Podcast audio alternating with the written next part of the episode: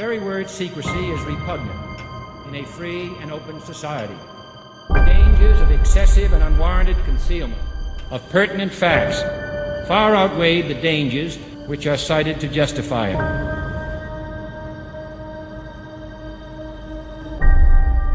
This book is a product of my own struggle to understand how the idealistic institutions our country built to safeguard both public health and democracy suddenly turned against our citizens and our values with such violence. I am a lifelong Democrat whose family has had 80 years of deep engagement with America's public health bureaucracy and long friendships with key federal regulators, including Anthony Fauci, Francis Collins, and Robert Gallo. Members of my family wrote many of the statutes under which these men govern. They nurtured the growth of equitable and effective public health policies and defended that regulatory bulwark against ferocious attacks funded by industry. I built my own alliances with these individuals and their agencies during my years of environmental and public health advocacy. Quiet on set. Camera speed. But I also watched how the industry, supposedly being regulated, used its indentured servants on Capitol Hill and its financial clout to systematically hollow out those agencies beginning in the 1980s, disabling their regulatory function and transforming them into sock puppets for the very industry Congress charged them with regulating. I explore the carefully planned militarization and monetization of medicine that has left American health ailing and our democracy shattered. I chronicle the troubling role of the dangerously concentrated mainstream media. You're really attacking not only Dr. Anthony Fauci, you're attacking science. Big tech robber barons, the military and intelligence communities, and their deep historical alliance with Big Pharma and the public health agencies. The disturbing story that unfolds here has never been told, and many in power have worked hard to prevent the public from learning it. The principal character is Anthony Fauci.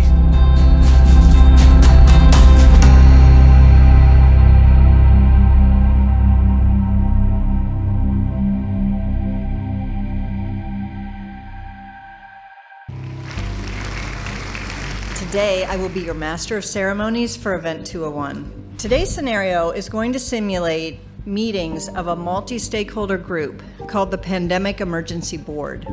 This board has been urgently convened by the World Economic Forum. In October of 2019, you have a tabletop simulation that is sponsored by who? The funders, the Gates Foundation, the World Economic Forum, Johns Hopkins School for Security, which is funded by NIH and Gates. The major hosts include not only Gates, but also Avril Haines, who's the former deputy director of the CIA. So, what is the CIA doing hosting a, uh, a, a simulation on public health? The CIA is not a public health agency, it is an intelligence agency. It does not do public health. The line between disinformation and misinformation is not always an easy one to find. That we shouldn't be trying to um, control communication, but rather flood the zone. I certainly seen the value of communicating constantly on these issues so as to continue to, to deal with, uh, you know, sort of the vacuum that can be created in this circumstance. All of the disinformation that will be put out, it's going to be important to actually have a response to those questions. There are also uh, intelligence sources identifying multiple foreign disinformation campaigns. Governments need to be willing to do things that are out of their historical perspective or for the most part, it's, it's really a, a war footing that we need to be on. It can happen quickly. A Marshall type plan, uh, you know, don't mean to say that exactly, but a Marshall plan that can go into effect uh, can stimulate a change very quickly. The distrust relates to the health system more generally. A step up from the part of the government on enforcement actions against fake news. I think a couple of things we have to consider are even before this began, the anti vaccine movement was very strong and this is something specifically through social media that has spread. So as we move forward, obviously trust in pharmaceuticals and government is very important at this moment. The simulation is a simulation of a coronavirus that has escaped and ends up killing 60 million people around the planet. The Chinese government knew of the escape of the virus by September 12, 2019. Curiously, who is there is George Gao, who is the head of the Chinese CDC. At that time, George Gao almost certainly knew the coronavirus was circulating. Infected people got a respiratory illness with symptoms ranging from mild flu like signs to severe pneumonia. The sickest required intensive care, many died. It's spreading rapidly throughout local communities. International travel has turned local epidemics into a pandemic spanning the globe. There are now more than 30,000 reported cases. Experts warn this may be just the beginning of a global problem. More than half of the recognized cases have required hospital care, creating a huge strain on healthcare systems. The fatality rate is about 10%. Because it appears the virus is readily transmitted through the air from person to person, essentially all people are susceptible. Experts agree unless it is quickly controlled, it could lead to a severe pandemic, an outbreak that circles the globe and affects people everywhere. Two to four times more lethal than the 1918 influenza pandemic, the worst pandemic on record. Even so, some people only exhibit mild flu like symptoms, not requiring treatment in a hospital. Alarmingly, those people are able to walk around and spread the virus, not realizing they are doing so. Even worse, international travelers have been arriving at their destinations symptom free, but within a matter of hours, becoming ill. Travel related cases have blossomed into outbreaks in a number of locations and have quickly grown faster than health authorities could respond and contain them. I'm joined by immunologist Dr. Yubani Bello and Dr. Rhea Blakey, an epidemiologist, both highly respected in their fields. Researchers are working on a vaccine. Even if we discover a good vaccine candidate, we're starting from scratch, and it takes time to test safety and efficacy, typically years. We simply cannot rely on these old timelines and processes. With enough money and political will, anything is possible. Our U.S. affiliate has just released polling results on public expectations for a vaccine. A majority of Americans expect a vaccine to be available within two months, and 65% of those polled are eager to take the vaccine, even if it's experimental. In related news, a significant demand for personal protective equipment like N95 masks and gloves are on the rise due to the pandemic. However, globally, hospitals are running low. Additionally, other critical medical supplies such as saline and antibiotics are dwindling. Countries and companies are reportedly stockpiling supplies, disrupting healthcare supply chains, causing dangerous shortages in many parts of the world. What you just witnessed were highlights from Event 201. This pandemic simulation exercise of the coronavirus took place about six weeks before the first illness from the coronavirus was actually reported in Wuhan, China. Now, this simulation also includes news reports, which were fabricated just for this exercise.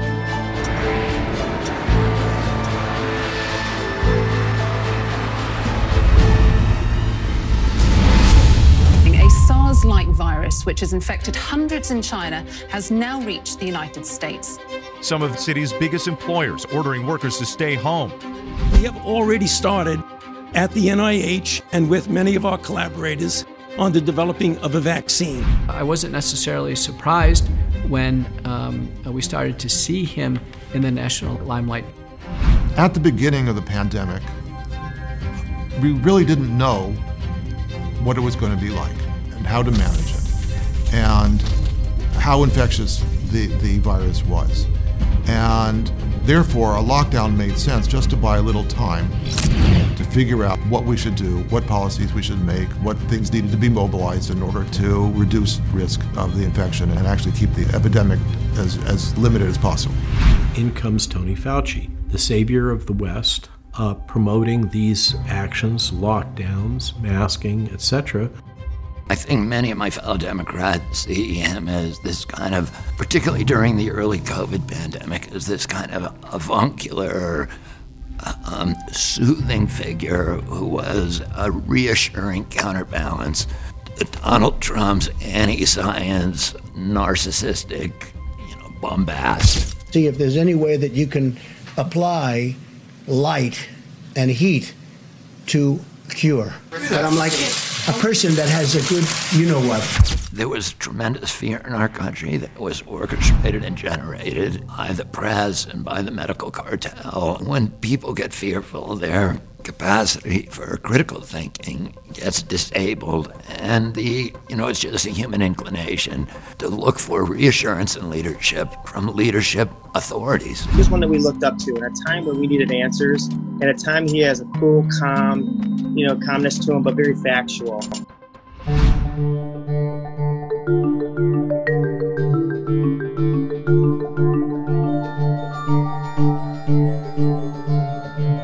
Called the Fauci effect.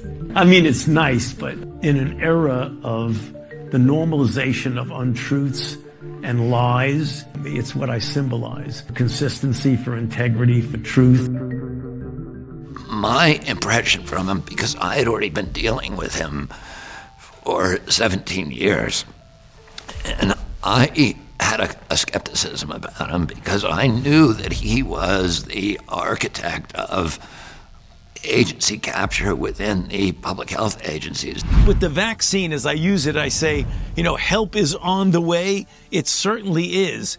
But the fact that help is on the way should spur us even more to double down on some of the public health measures the physical distancing, the universal wearing of masking, the staying away from crowds throughout the country. But we all thought we were going to die, that this thing was going to sweep through and devastate all of us, which became weaponized for lockdowns. It became weaponized as a rationale for massive infusion of fiat currency into the economy, for causing people to no longer be able to go to work, etc., etc. It became apparent after a while that the lockdowns are counterproductive. And in many ways, COVID restrictions were worse than COVID itself. And so we kept getting news updates. Well, the swimming pool is now closed down. The gym is now closed down. They use the, the, this fear to cr- create the justifications for implementation of all these abrogations of personal liberties and civil rights, so, such as shutting down businesses and causing them to get bankrupt. Tech companies have benefited massively from pandemic policies that make no medical sense, such as lockdowns, such as not letting us shop in person, not letting us be educated in person, locking kids indoors. Amazon is up 20% net revenue in the last two years. Google is up 20 to 25% net revenue. Microsoft is up 20 25% net revenue. Nintendo is up. All of them crafted or influenced lockdown policies that killed off human assembly, human commerce, human worship, human culture. And, and, drove it all online. That it may interest you to know, you know, that all the most rigorous scientific studies have found that masks don't prevent transmission of respiratory viruses. Masks have essentially no benefit. N95 was developed to protect construction workers from dust. Dust particles are removed by those 95% effectively. Dust particles are thousands of times larger than COVID viruses, SARS CoV 2, and, the, and it's like putting ping pong balls through a chain link fence. 95% of the time, they're just going to go straight through. Dr. Fauci started out by saying correctly that masks don't do any good against respiratory viruses. He said it on 60 Minutes in, in, I think it was March of 2020. Right now, people should not be walking. There's no reason to be walking around with a mask. When you're in the middle of an outbreak, wearing a mask might make people feel a little bit better, and it might even block a, a droplet, but it's not providing the perfect protection that people think that it is. And in saying that, for once, he was actually reflecting the scientific consensus, right? But then a couple months later, he completely flipped. Uh, the head of this Chinese CDC, George Gao, having said suddenly, everybody's got to wear a mask, right? Everybody in the West has got to wear a mask, as in China. Then Dr. Fauci uh, shifted. Masks are protective. If you look at, at, at children outside, particularly when they're with the family, uh, walking down the street, playing a game or what have you, don't have to wear a mask. The Academy of Pediatric actually makes that recommendation that children should be wearing masks uh, from two years old onward.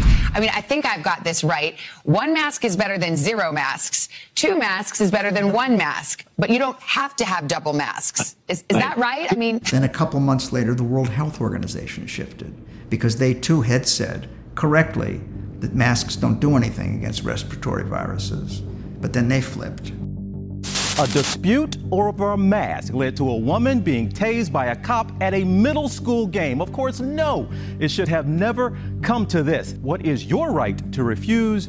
And what is law enforcement's ability to enforce? You have to have a mask on. Shoot me, people? No. You're gonna shoot me for trying not to breathe? Cool. Come Cool. on, Come on. dude. People, And there is Barack Obama dancing uh, unmasked. He's been talking about the need to get a vaccine and all the other stuff.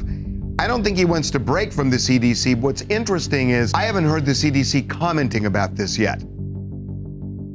Masks are pretty magical and they don't have much downside. People with masks, they give up their individuality, they give up rights as free human beings. You become really, it's the beginning of slavery. African American slaves in America, they, many of them, they wore masks. I have called the masks to be the symbolic equivalent of the yellow star that I had to wear. It's a sign that you are not free, that you are lesser. All of this is happening only because people obey. Think masking really was a symbolic uh, signal not only of obedience, but also that we all should maintain constant fear and that we needed to stay away from each other, from relationships and community. During my childhood, there were duck and cover drills. Duck and cover, just as you do in your school. We all know the atomic bomb is very dangerous. You will know when it comes. We hope it never comes, but we must get ready. We were, we were constantly drilled in school about what would happen when the Russians attacked us with nuclear weapons. That we had to remove sharps from the table. We had to put our, our head under the desk when we heard the, the alarm sounding. If you were paranoid, you might feel that the purpose of that drill was to maintain this level of, of what Bob McNamara later called mass psychosis, where you keep an entire population in fear by constantly reminding them that their lives are under attack. And I think, you know, one of the things that uh, disturbed me about the masking, what it was, it was very reminiscent of that. If one wears a mask or one stays in a tiny room and fills up the room with virus and continues to rebreathe the virus, there is a real chance that one could make a mild illness more severe. It's called reinoculation. We had gotten a call from Presbyterian Village saying one of the workers contracted COVID. And this was the characteristic pattern in 2020. Remember, the senior citizens in nursing homes, they weren't going out and getting COVID. They were sitting ducks. They were already locked down. And in fact, a worker gave COVID to my dad. We are hearing stories of patients going in the hospital, being locked down in isolation, never seeing their loved ones again, and then dying in the hospital alone. We don't get to eat dinner with them. We don't get to sit with holidays for them. Memorial Day, Father's Day, Mother's Day.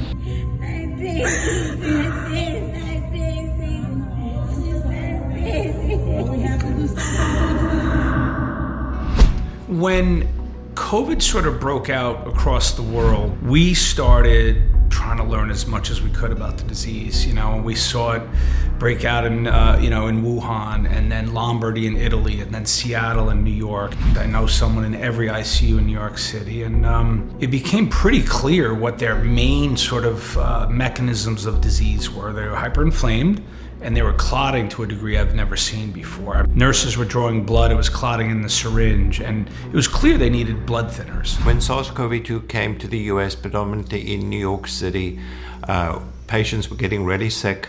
They were being admitted to the ICU, they were put on ventilators. And we know the mortality at that time, if you were ventilated in an ICU in New York, was close to 90%. Was pointing out that I was seeing unprecedented mortality rates and we had to do something.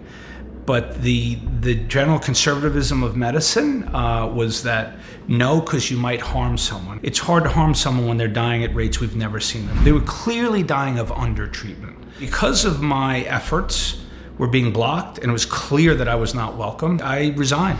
What I did with my dad ultimately became the foundational principles of the McCullough protocols. And the first thing I said is open the windows. And why?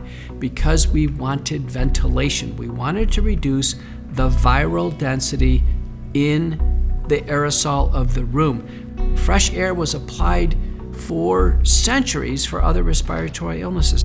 Step two the uh, Indian Medical Society for doctors had already mandated hydroxychloroquine as a standard of care once a week prophylaxis. Zinc 50 milligrams a day had a supportive role. Vitamin D 5,000 international units. Vitamin C 3,000 milligrams a day. Quercetin 500 milligrams twice a day.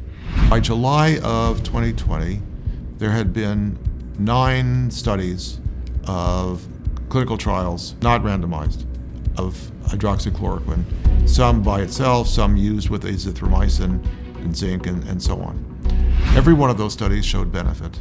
The totality of those studies, all analyzed together, showed about a 50% reduced risk of hospitalization and a 75% reduced risk of mortality. Now, these studies are all studies of outpatients, people who get COVID and are treated within the first five or six days, or started treatment within the first five or six days. It was a very clear set of data, about as clear as one could ever hope to get. And yet, Fauci's in the Oval Office saying this is a game changer. And next thing you know, everybody in the country is starting to give it. Supplies are starting to fill hospitals and they're all giving it. That the data shows that remdesivir has a clear cut, significant positive effect in diminishing the time to recovery. This will be the standard of care. When I was looking at this data with our team the other night, it was reminiscent of 34 years ago in 1986 when we were struggling for drugs for HIV. And we did the first randomized placebo controlled trial with AZT, which turned out to give an effect that was modest. But that was not the end game because building on that every year after, we did better and better. There's a novel pathogen, and Fauciism always dictates that for some strange reason you throw the most toxic drugs imaginable at it, and you make one of them the kind of reigning king of treatment. Back then it was AZT, now with COVID it's remdesivir, with no feeling or regard or apprehension about the toxicity, while at the same time vilifying, persecuting, creating a, a whole culture of disinformation about treatments that are older, like hydroxychloroquine, ivermectin, that doctors in droves are saying is curing people, is getting people out of the hospital, is ending this sickness in a matter of days, if not hours. And I, I have to point out I am severely troubled by the fact that the NIH, the FDA, and the CDC, I do not know of any task force that was assigned or compiled to review repurposed drugs in an attempt to treat this disease. Everything has been about novel and or expensive pharmaceutically engineered drugs, things like remdesivir and vaccines. The first time I got a call from Senator Johnson's chief of staff that I heard a, a, a U.S. senator wanted to talk to me because he'd come across our website, he'd come across our protocols. Ivermectin did not come into our protocol until much, much later. So it was October of 2020, and suddenly we started to see the trials around ivermectin consistently positive in this very large magnitude, and it was coming from different centers and countries around the world. We were talking to doctors, doctors were reaching out to us, and he was kind of inspired that he saw some doctors that were putting out treatment guidance when the government was doing nothing.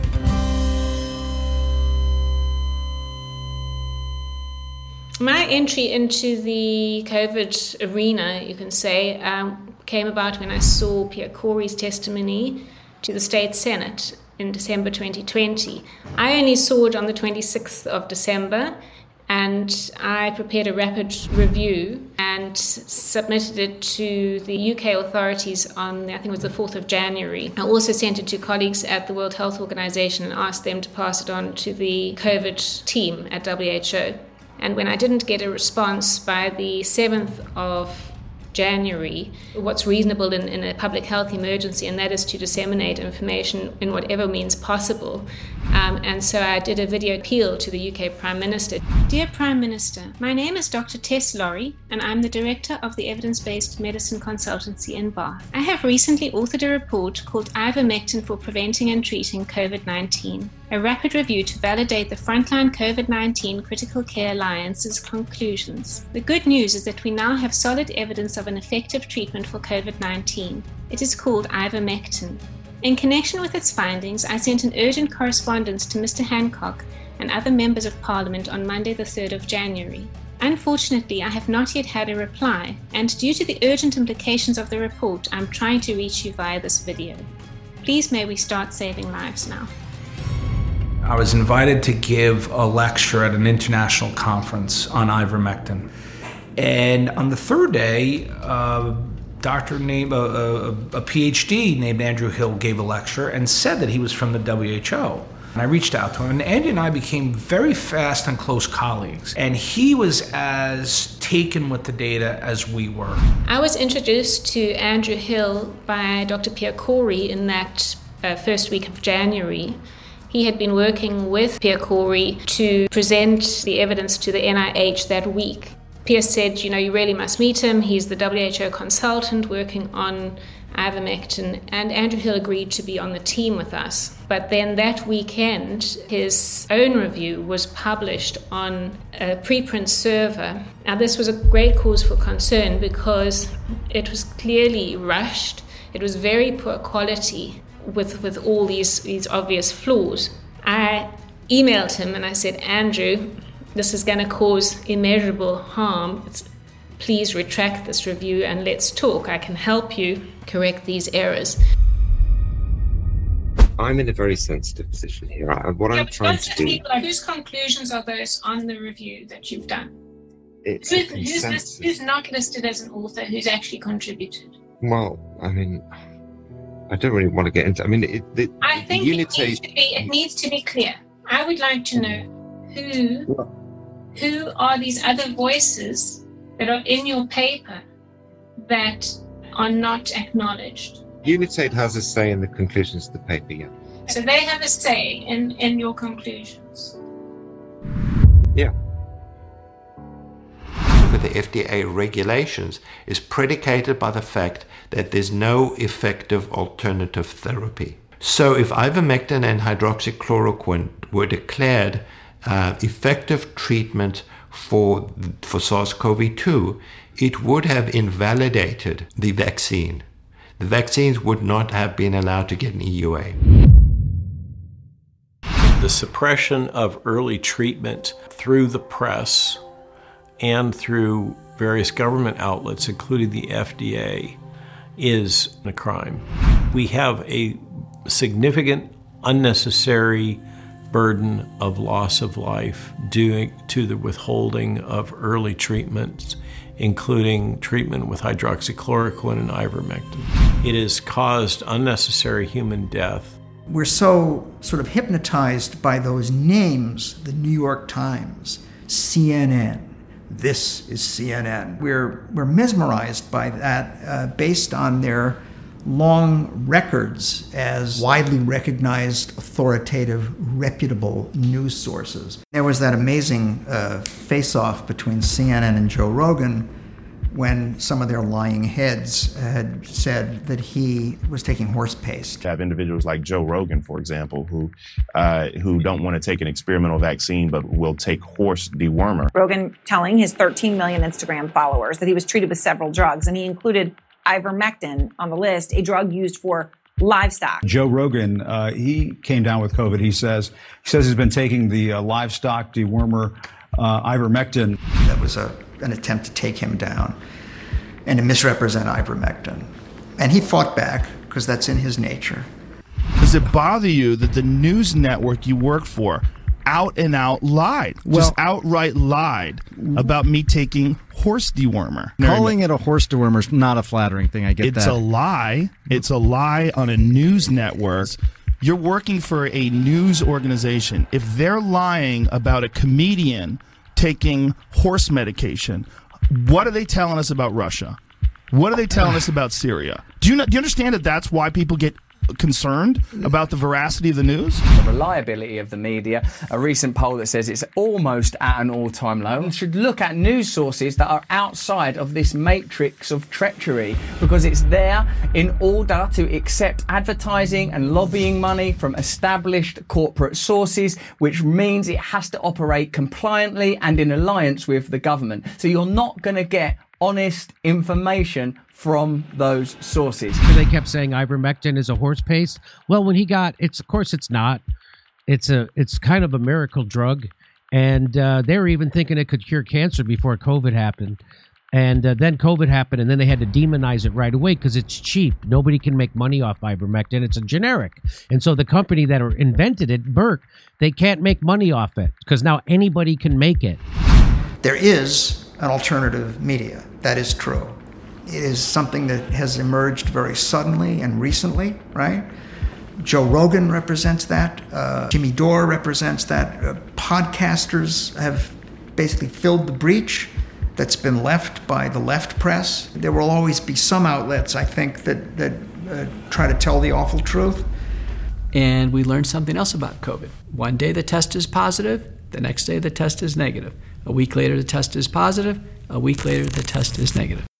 So, is a PCR test not a good barometer either? Yeah, that is a very good question. It's pretty obvious if you look objectively at the data that the CDC is totally manipulating this pandemic, and they did it from day one. One of the most egregious examples of this is the test that they, the very test they use to diagnose a case or someone who's infected with the virus. There's the test was a PCR test, and it amplifies the amount of agent that you want to check for.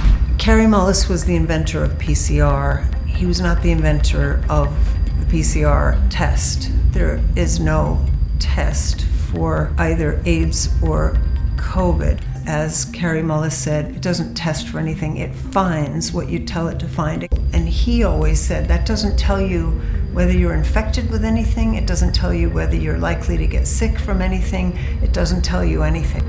And the overwhelming data about PCR tests and COVID shows that there's a shoddy, at best, correlation between positive PCR tests and disease outcome. So, why did they use PCR for COVID? I mean, how can people actually tell if they are contagious in the cycle of having COVID? How do you measure that if not with either a Yeah. PCR test or an antigen test? And I think that's the the understandable confusion that people have about testing.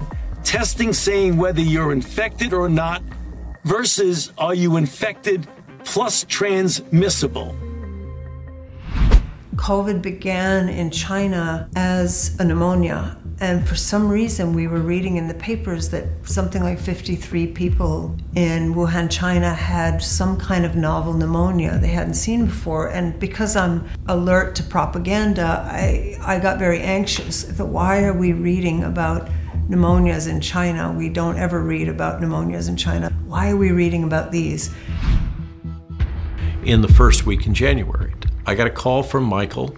He's a former DARPA project officer, and literally, he is our top expert in gain of function research and has been so for years and years and has long been deeply embedded as one of our top biodefense slash biowarfare experts who was in Wuhan at the time in the first week in January. And he warned me, he said, Robert, you need to get your team spun up because we've got a problem. This coronavirus looks like it's going to be a major issue. And my question is Have you seen anything at this point that gives you a high degree of confidence that the Wuhan Institute of Virology was the origin of this virus? Yes, I have. Yes, I have. And I think that the World Health Organization should be ashamed of themselves. The Fauci emails themselves, as I understand it, it was involved in trying to cover up origins of COVID and trying to say it was a zoonotic origin, and there's no way the lab leak uh, theory had any credence to it. At 2:47 in the early morning of February 1st, 2020, four hours after his loyal grantee, virologist Kristian Andersen, informed Dr. Fauci that he and other leading biologists believed that the genetic sequence was highly unlikely to be the product of natural selection. Dr. Anthony Fauci fired off a carefully worded email to Catholic. Dr. Fauci's other emails from that evening suggest that he was intensely worried that the Chinese experiments that may have created this striation in the novel coronavirus would bear his fingerprints. I first heard about this amazing story concerning the use of burner phones by Jeremy Farrar, Tony Fauci, and Francis Collins right after the initiation of the outbreak from the memoir that Jeremy Farrar, who's the head of the Wellcome Trust, one of the largest sources of funding for British biotechnology and vaccine development. Why Farrar was in that loop, I infer is because he had some role in providing the funding to the Wuhan Laboratory Institute of Virology that had been involved in that research. He disclosed in his autobiography that he and Tony and Francis Collins had used burner phones to avoid any trail that would be able to document their conversations immediately after the initiation of the outbreak. And he spoke about that in the context of talking about their fears and collusion in trying to cover up what they knew about the work that had gone on at the Wuhan Institute of Virology. The U.S. intelligence agencies now believe that the Chinese knew that the virus had escaped from the Wuhan lab by September 12th. And it probably escaped sometime in late August, early September. But on September 12th, the military went into that lab at night and they changed the leadership of the lab.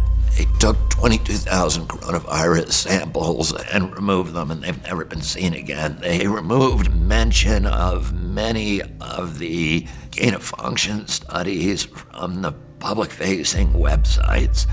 The intelligence agencies in the US and Great Britain and Europe, they call the Five Eyes, the Western nations who all share intelligence with each other, all had deep involvement not only in funding these studies at the Wuhan lab, but also in the cover up of protecting the, the countermeasures and, and protecting uh, the Wuhan lab against nosy investigations.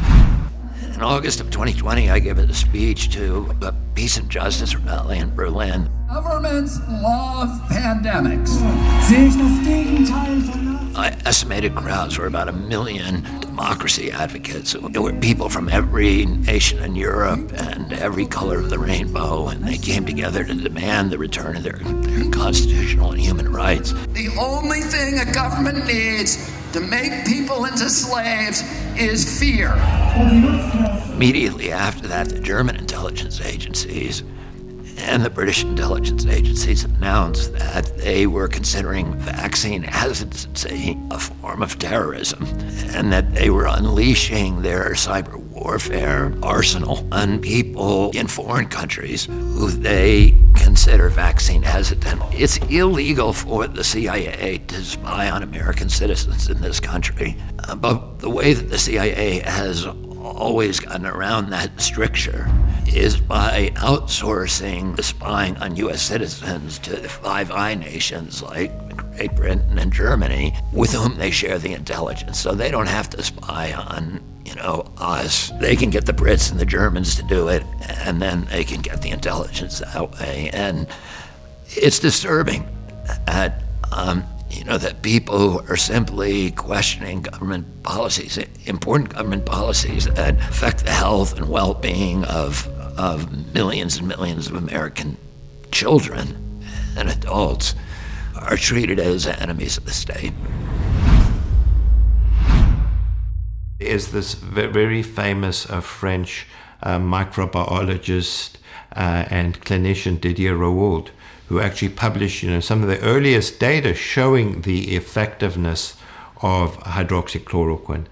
Uh, hydroxychloroquine is effective against the multiplication of four different species of coronavirus uh, in cells. Uh, that may be a very good uh, candidate to treat the patient. Reported that not only it works on patients, but also that uh, there was a clearance of the virus in four days. But again, you know, this was going against the narrative. Previously, hydroxychloroquine was available over the counter in France. To, to censor him and silence him, this was removed from over the counter. Propaganda always entails censorship. It must.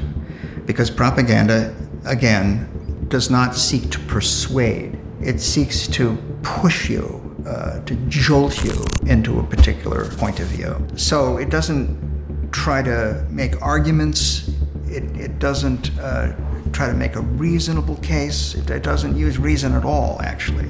It tends to be a kind of almost neurological manipulation. Now, because propaganda doesn't tolerate argument, it always entails extremely rigorous censorship of the counter narrative. It must be vilified, it must be condemned, it must be blacked out.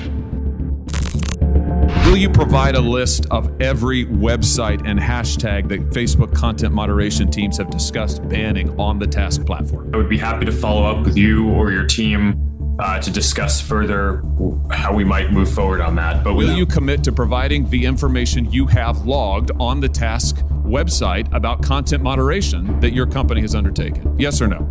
Senator, I think it would be better to, to follow up once I've had a chance to discuss with my team what any sensitivity around that would be. We could, of course, subpoena this information, but I'd much rather get it from you voluntarily. But I think let everybody take note that, that Mr. Zuckerberg has now repeatedly refused to provide information that he knows that he has and has now acknowledged. Just to clear up one point, I mean, my understanding is that these vaccines do not modify your DNA or, or RNA. Um, so, so I think that that's that's just an important point to, to clarify. If I'm getting anything yeah. wrong here, of course, correct me. But um, no, no, no. but but just to, to make that clear.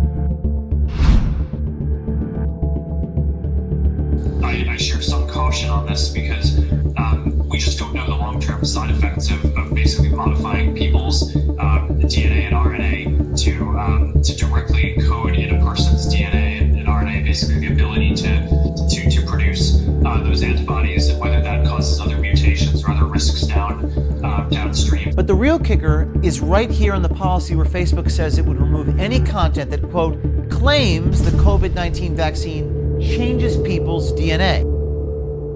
Dr. Fauci collaborated with Mark Zuckerberg. There were emails between them. And this is a complete conflict because Facebook is invested in the vaccines. Google is invested in the vaccines. They have a conflict of interest. Microsoft makes the vaccine passports. And yet, Dr. Fauci, who's not supposed to be coordinating health policy with for profit stakeholders who have a conflict of interest, he was taking input and apparently aligning his message with what these tech bros wanted to have happen. In 2020, many of the Gates Fauci HIV vaccine trials in Africa suddenly became COVID 19 vaccine trials as the unprecedented tsunami of new COVID 19 plunder began flowing through Dr. Fauci to the same disciplined legions of the virology caste. The one size fits all approach to um, solving the problems of poverty and disease is a failed approach. Poverty is the result of a complex uh, conspiracy of economic factors, of cultural factors, of food production, of political issues, and, uh, and governance issues. The idea that you can come in with a technological intervention and solve the problems of human poverty is, is a dangerous myth. And one of the, you know, the great injuries that I think that Tony Fauci and Bill Gates have perpetrated is steering the World Health Organization away from its traditional concerns with economic development, with agriculture, with local governance and, and education, those holistic issues of developing locally rooted solutions to local problems of poverty and health, and steered the WHO toward the kind of single preoccupation with vaccines. And we're taking things that are, you know, genetically modified organisms and we're injecting them in little kids' arms. We just shoot them right into the vein. The, the, the Bill Gates apparatus, they're worse than colonial powers because the colonial powers at least built some infrastructure that was useful and helpful. And pharmacolonialism specifically is you will have nothing to say about how to treat illness in your country. That will be dictated by us. And once we've put our dictatorship into your country, your country is effectively invaded in a sense, it's colonized by us. And I saw that when I crossed Africa, that there were CDC vans, and wherever they had shown up, went to the top of each government, not hard to do, corrupted the government. One of my email contacts uh, told me that in his town where he was from in, in Zambia, hydroxychloroquine is over the counter and yet it had disappeared from the shelves that somebody came in and bought up all of the hydroxychloroquine. You have to understand that in, in Africa, hydroxychloroquine is an anti-malarial. It's used to, for malaria. It's called Sunday Sunday because it's taken once a week. Uh, you know, Sunday is, is a typical day. It's like a, a vitamin virtually in, in, those countries. And yet suddenly it disappeared off all, all the shelves and there were bonfires outside of the town. The wait is now finally over for the people of the United States. And according to the authorities, the first phase of the highly awaited Pfizer BioNTech COVID 19 vaccine rollout is all set to start from Monday onwards. Now, the U.S. Army General Gustave Perna, who is currently acting as the Chief Operating Officer of the government's Operation Warp Speed program, said on Saturday that the first shots of the vaccine campaign will be administered as early as Monday morning. We expect 145 sites across all the states to receive vaccine on Monday. Another 425 sites on Tuesday, and the final 66 sites on Wednesday, which will complete the initial delivery of the Pfizer orders for vaccine. So, the first thing you might want to say to my African American brothers and sisters is that the vaccine that you're going to be taking was developed by an African American woman early on after the vaccine rollout began, we began to see a wave of deaths, particularly in senior citizens and elderly, who were the first people to get the vaccine. And one of these deaths was Hank Aaron, who I knew was, you know, the uh, MLB superstar. A high drive into deep left center field. Buckner goes back to the fence. It is gone. And Hank Aaron did a press conference at CDC's urging in Atlanta, which is the home of CDC. He did a press conference in which he got the vaccine on TV, telling African Americans, you need to do what I do. The vaccine is safe. Here, I'm going to take it in front of you. Well, 17 days later, he died. And I wrote an article saying his death is part of a wave of deaths that we're seeing in elderly uh, after vaccination. I didn't say that his death was caused by the vaccine because I can't say that. Scientifically, I didn't have the information to be able to say that, but I could say with certitude and scientific certainty that his death was among many deaths that were being reported immediately after vaccination. Well, I was attacked by CDC and by the New York Times and USA Today and all of the television networks and news organizations around the world. Now, remember, the NFL has a vaccine mandate. Aaron Rodgers develops COVID 19. Wait a minute, you took the vaccine. He's like, No, I didn't. I didn't take the vaccine. I got COVID. He got the McCullough protocol. He goes on with Pat McAfee. I got the McCullough protocol. I got through it. Thanks, Dr. McCullough. And it's revealed he hasn't gotten the vaccine. And why? Because he's concerned about myocarditis. And Cole Beasley for the Buffalo Bills, same thing. And Kyrie Irving plays in New York for basketball, same thing. So we have player after player coming out saying, listen, I am worried about myocarditis. And then you see the array of damage. A Baker County High School senior is in the hospital after collapsing on the tennis courts. Breaking new details on the deaths of a high school soccer player. Finland, Denmark star man Christian Eriksen collapsing towards the end of the first half. The Kennedy High community mourning tonight after one of their high school football players died. A South Carolina high school football player has died after collapsing at football practice. Star college basketball player collapsing on the court. We want to warn you, the video may be difficult to watch. Florida Gators star Keyontae Johnson collapsing during the game.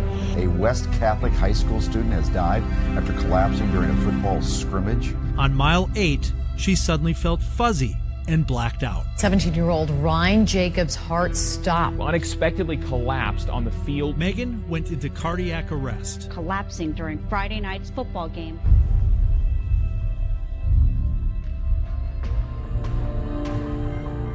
This is a gigantic experiment that we're doing on the entire world's population. It's never been used before on humans. The side effects for the Moderna vaccine sound concerning. We looked.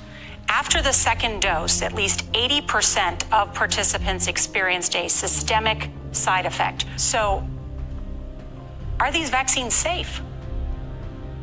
Well, the uh, the FDA, not being pressured, will look hard at that. The FDA is the gold standard of regulators, uh, and their current guidance on this, if they stick with that, is is very very appropriate. They have been working on this technology for a long time, but they've had a lot of problems with it. They haven't been able to get it to where it can work. It's too toxic. And they see this as a tremendous opportunity. And Fauci sees it, Bill Gates sees it. They've been heavily vested in this mRNA technology as a, a new revolutionary concept in biology, in medicine.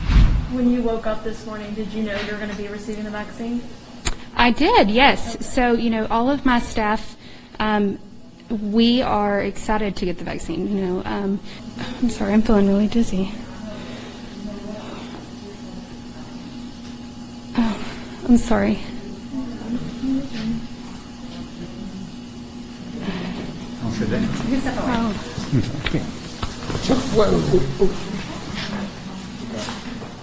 You okay?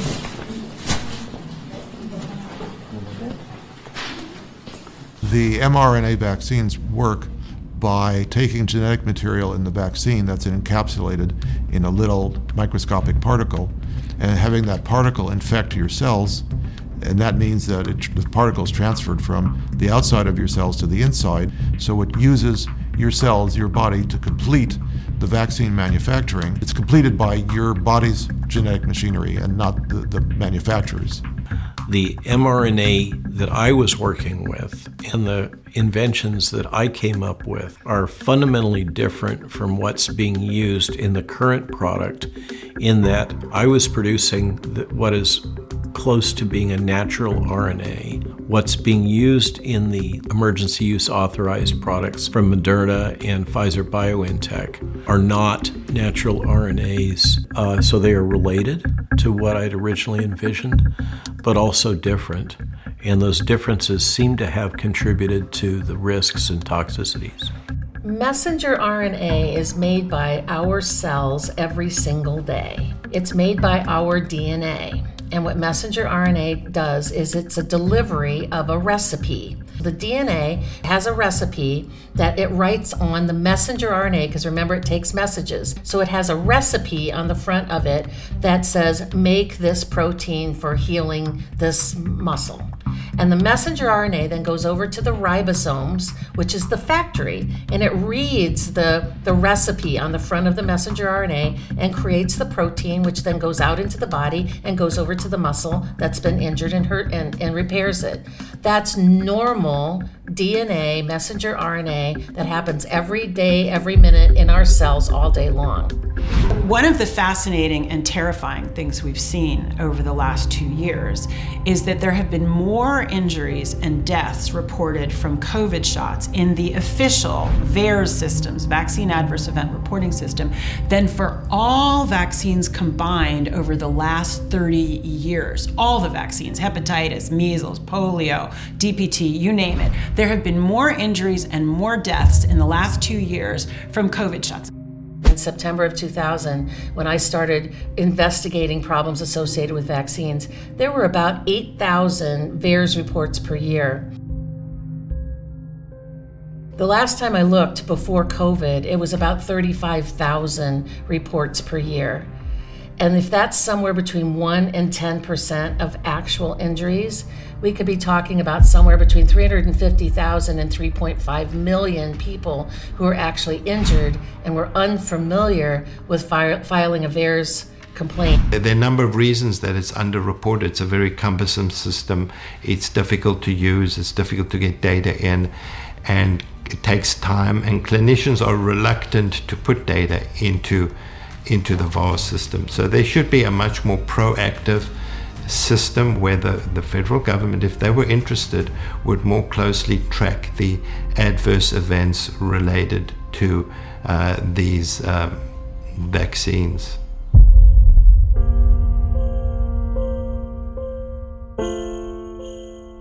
Dr. Fauci's refusal to fix the Health and Human Services Department's notoriously dysfunctional vaccine injury surveillance system, VAERS, constituted inexcusable negligence. HHS's own studies indicate that VAERS may be understating vaccine injuries by over 99%. The VAERS um, vaccine adverse event reporting system uh, tells me that there has been a lot of very bad side effects. The initial safety uh, study, Mark, is to see if I inject it in the arm, does it have some sort of idiosyncratic or bad reaction? I had my COVID jab on the on the 17th of March. That left me with seizures and I was paralyzed. It's left me with tic attacks. Got my COVID vaccine, Pfizer, on Monday, and Thursday I had Bell's palsy. There's another element to safety, and that is if you vaccinate someone and they make an antibody response and then they get exposed and infected, does the response that you induce actually enhance the infection and make it worse? And the only way you'll know that is if you do an extended study, not in a normal volunteer who has no risk of infection, but in people who are out there in a risk situation.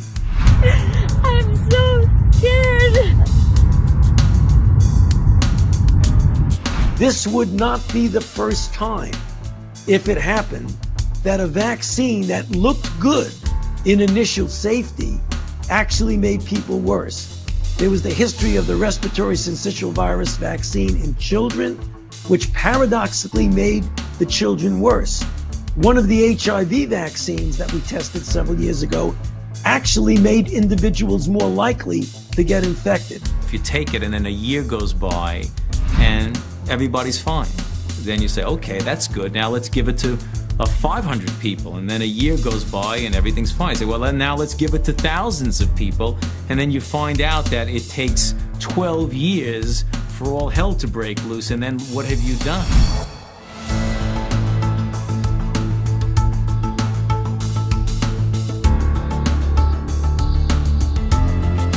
University is requiring all students and workers to get vaccinated and verify the status of their booster vaccination by the date of January 21st. Mario, you have to show proof you're vaccinated. You can't eat indoors at Philadelphia restaurants and bars. Big changes ahead for restaurants and many other businesses in Chicago beginning tomorrow vaccination mandate goes into effect. If you want to eat out or work out in three suburbs, you have an extra week before you need to flash that Vax card. Please get vaccinated. My daughter took that shot yesterday in Las Vegas and she's dead. She took the Pfizer vaccine and she's dead. Thank you for watching part one of The Real Anthony Fauci. I gotta tell you, the best is yet to come. There's part two, part three, and part four, and you can see those for free at our website, therealanthonyfaucimovie.com. Again, it's free. It'll just be up for a little while, but we do want you to see the rest of this astounding story. And if you get a chance, please share. Again, come watch part two, part three, and part four at therealanthonyfaucimovie.com. Thank you.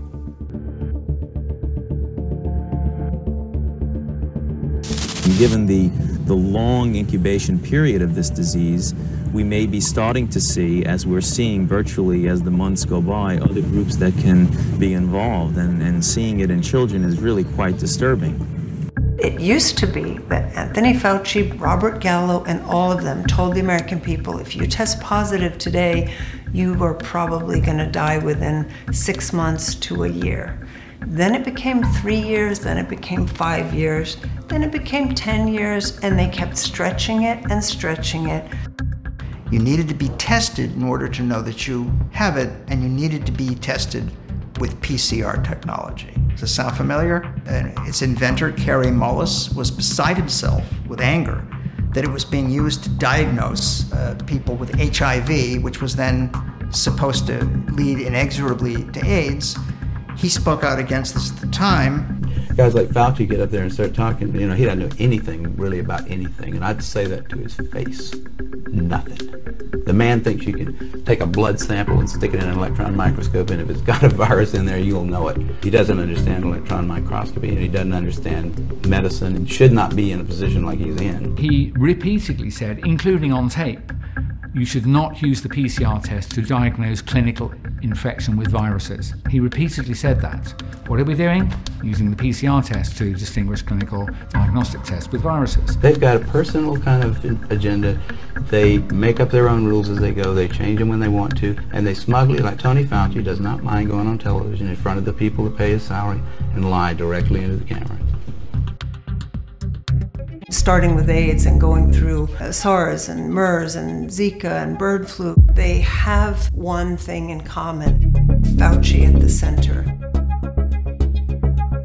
We did SARS in 2002, MERS 2003, bird flu in 2005, H1N1 2009. This is same playbook, different virus. If you look at Anthony Fauci's tenure at NIAID, specifically after the 2001 anthrax attacks. He was responsible for the massive funding of numerous biosafety labs throughout the United States, several of which have engaged in gain of function experiments uh, during that period of time. I got a hold of that transcript and I published excerpts from it in Rolling Stone and Salon simultaneously. And immediately there was a storm of controversy pressuring Rolling Stone and Salon to take down the article. You get deplatformed if you tell the truth or if you say anything that challenges government orthodoxies. And somebody, his name is Robert Kennedy Jr., was advising him that vaccines were causing bad things. And I said, no, that's a dead end. That would be a bad thing. Don't do that. The president took a million dollar contribution for his inaugural party from Pfizer and then chose two of Pfizer's handpicked candidates, Alex Azar and Scott Gottlieb, run the public health agencies, and those gentlemen killed the Vaccine Safety Commission. There's no doubt in anyone's mind there will be a surprise outbreak. It was laying the groundwork for what they needed to do with the fear based messages to put everybody on high alert, to actually have everybody start talking about this pandemic. Here you have the government regulatory agency collaborating with a pharmaceutical company to keep secret the results of clinical trials on a drug that is now mandated to virtually everybody in America for which the company has no liability. So no matter no matter how grievously you're injured, no matter how reckless or negligent their conduct, you can't sue them. At a very fundamental level, we have no understanding of what we've done, and yet we have taken this synthetic molecule that's not really RNA and administered it to global populations.